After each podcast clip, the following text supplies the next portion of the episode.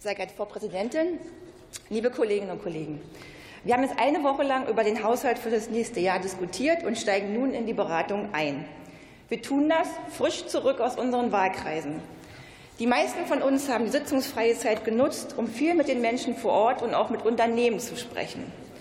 Das, worüber wir uns ausgetauscht haben, fließt in die Haushaltsberatung ein. Das möchte ich hier mal betonen, denn man hört ja immer wieder, wir würden hier in Berlin Politik fernab von der Lebensrealität der Menschen machen. Aber das Gegenteil ist der Fall. Das, das was zu Hause an uns herangetragen wird, das, worüber wir sprechen, wirkt sich selbstverständlich auf die Arbeit hier im Parlament aus.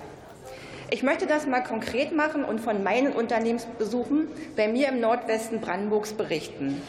In den letzten Wochen war ich in Fabrikhallen, Handwerksbetrieben und Krankenhäusern.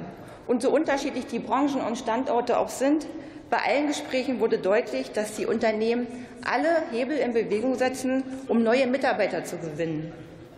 In meiner Region stehen die Bänder zum Teil still aber nicht, weil es an Aufträgen fehlt, sondern vielmehr, weil nicht genug Mitarbeiter da sind, die diese Arbeit erledigen könnten. Das, das droht das Wachstum zu hemmen, und das beobachten wir überall in Deutschland. Wir müssen alles daran setzen, das zu ändern, und das tun wir ja auch, liebe Kolleginnen und Kollegen. Was was bei meinen Besuchen auch noch mal deutlich wurde, viele Unternehmen sind erfinderisch, wenn es darum geht, neue Mitarbeiter zu gewinnen und auch zu halten. Sie tauschen sich untereinander aus und schließen sich zusammen. Und das machen sie auch deshalb, weil nicht jedes Unternehmen auf eine eigene Personalabteilung zurückgreifen kann. Gerade kleine Betriebe können das in der Regel nicht. Bei diesen kleinen Betrieben kümmert sich oft der Geschäftsführer in Personalunion um die Mitarbeitersuche im In- und Ausland. Bisher war es eine große Herausforderung, Arbeitskräfte aus Nicht-EU-Ländern einzustellen. Die Verfahren waren kompliziert und zeitaufwendig und mit dem Ergebnis, dass viele Unternehmen diesen Aufwand gescheut haben.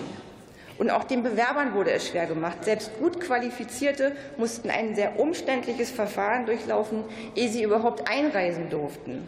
Und damit sich das ändert, haben wir ja schon viel bewegt. Richtig ist, dass wir beides brauchen. Wir müssen einerseits unser inländisches Potenzial voll ausschöpfen. Andererseits sind wir auf qualifizierte Einwanderung aus dem Ausland angewiesen.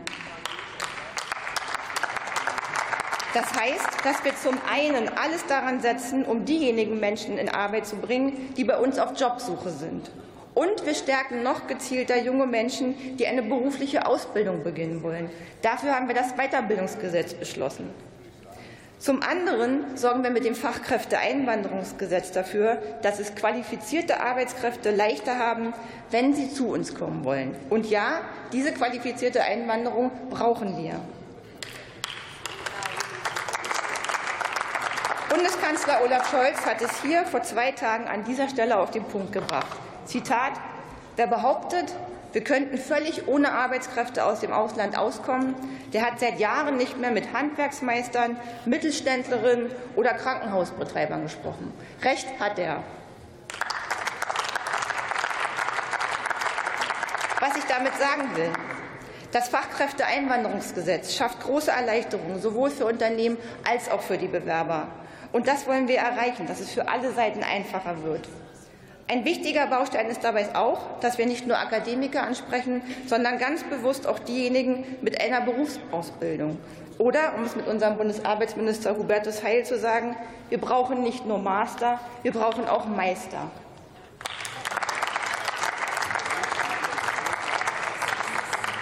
Dazu gehört auch, und das möchte ich zum Schluss noch sagen, dazu gehört auch, dass wir die Digitalisierung weiter voranbringen. Das ist ein zentrales Anliegen von uns Ampelhaushältern, und das war es auch schon bei den Haushaltsberatungen in den letzten beiden Jahren.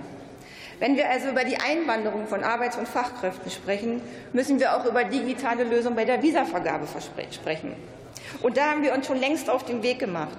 Wir investieren in die Digitalisierung und entlasten damit die Behörden, die bei uns für die Visavergabe zuständig sind. An diesem Punkt stehen wir, liebe Kolleginnen und Kollegen. Und hier machen wir weiter, wenn wir jetzt in die Beratung zum Bundeshaushalt 24 gehen. Vielen Dank.